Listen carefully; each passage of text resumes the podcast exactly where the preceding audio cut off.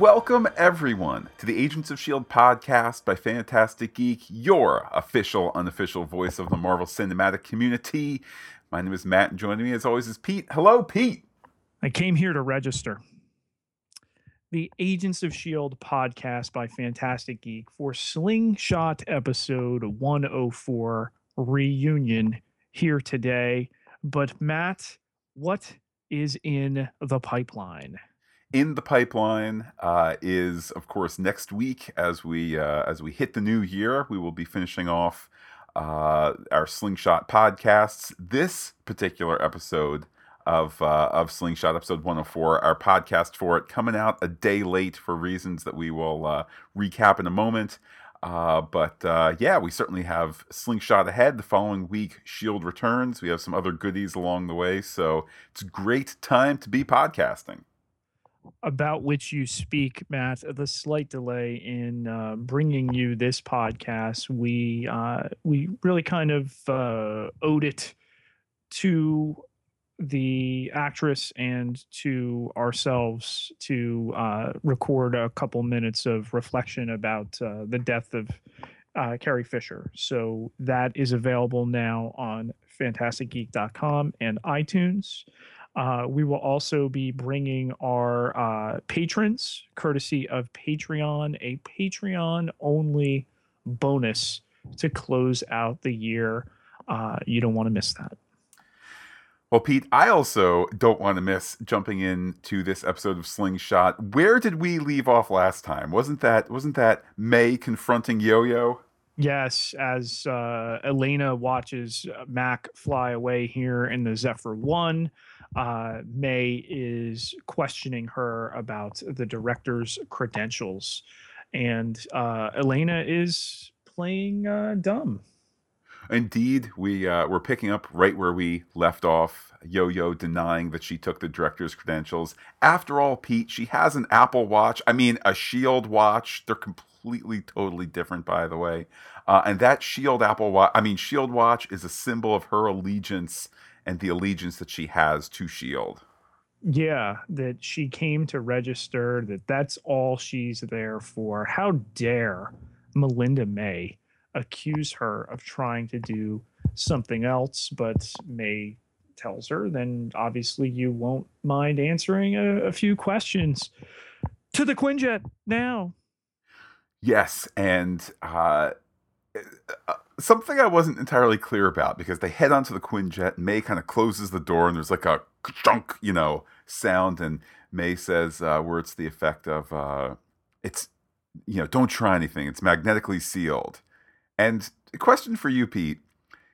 The fact that it's magnetically sealed stops a super fast person from doing what? Pushing it harder than her super speed might allow. I wasn't quite clear on that myself. The very location of their conversation immediately helps us understand as viewers, okay, she's in a mode of transport. She needs to get to Baltimore. They're going to have the tough conversation. And, of course, we know Ming-Na Wen's Melinda May, the hardcore agent with a heart of gold, is going to let her through. She just needs some assurances. Isn't that right, Matt? That is. And I think we, the audience, are ahead of the writing here, and I'm sure that that's on purpose, but we have May confronting Elena about being a terrible spy. There were only 3 people who had access to the director today. Only 1 was an Inhuman, plus there was a sloppy search on a publicly accessible computer in the lab there. Then we get the reveal, surprise, surprise, May is not there to arrest her. She's there to tell Elena to keep her nose clean. Yeah, of the 3 that are mentioned, of course, Yo-Yo, the girl with super speed, being the suspect for obvious reasons, but Matt's favorite agent, Burroughs, the brown-noser, and, of course, Anderson, who might not be a Manderson, given what May says about him. As well, I think we left off Cecilio. He was there. I want to know how Cecilio slipped any suspicion here, Matt. Pete, if you are suggesting that anybody in the color palette of skills at S.H.I.E.L.D. could ever do wrong, then you probably would have some sort of sense of trouble within S.H.I.E.L.D. for the second half of the season. But I digress.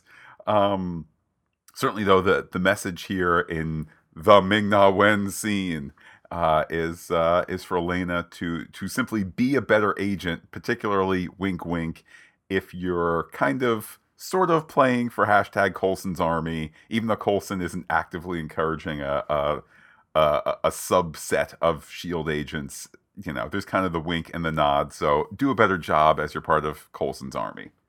And then we have a character who gets the closed captioning of man ask if she's ready to get comfortable, Yo-Yo here, that she should only be on this plane 20 minutes. Minutes, Matt? Yeah, it's several hours to go to Los Angeles to help continue the search for Daisy. But no, they're going to Baltimore. And May, from the bottom of the Quinjet ramp, gives a little nod.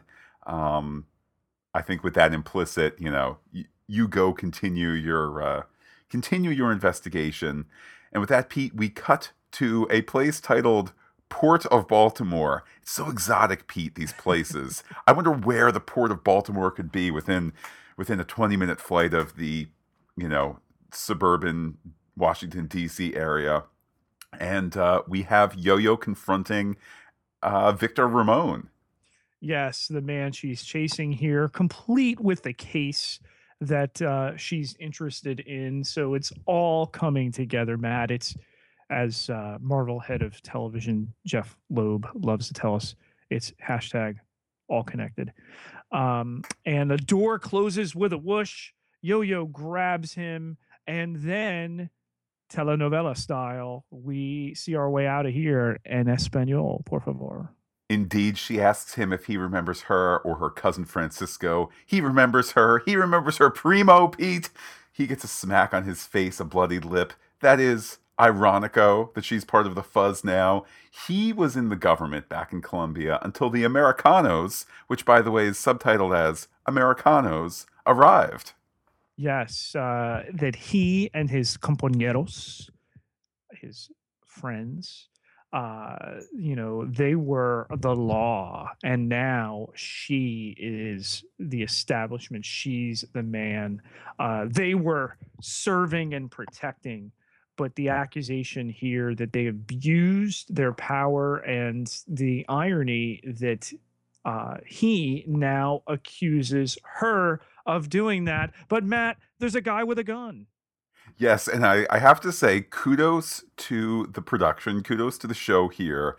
We know that she has super speed, but she does not exist in a constant state of super speed. So I like how with the editing and the camera moves here, you know, he's brought friends. One is coming around the corner. The other has come up just behind her to smack her and knock her out, which to me is a totally acceptable story way to show that the superpower, super fast lady didn't see it coming, even though you really shouldn't hit.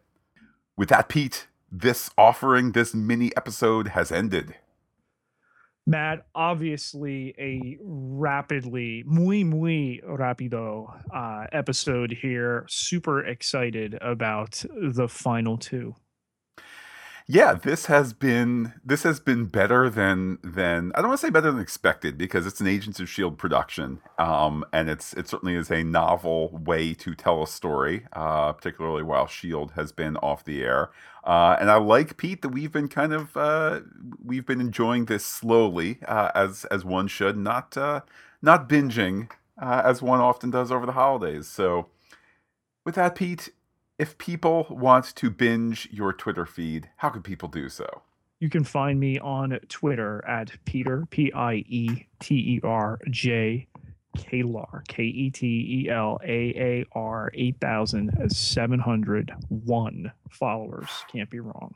Ever upward. I am personally on Twitter as Looking Back Lost, but you can be in touch with the podcast in a whole host of ways. We are Fantastic Geek, Fantastic with the PH, on the Gmail, That's fantasticgeek@gmail.com, fantasticgeek.com, and Fantastic Geek on Twitter and Instagram as well. But wait, Pete, there's more. Facebook.com/Fantastic Geek, all one word with the PH, the place to be. Pete, we will be back next week, next Monday, next Thursday to conclude Slingshot. But for now, I give you the final word. I pledge allegiance to S.H.I.E.L.D.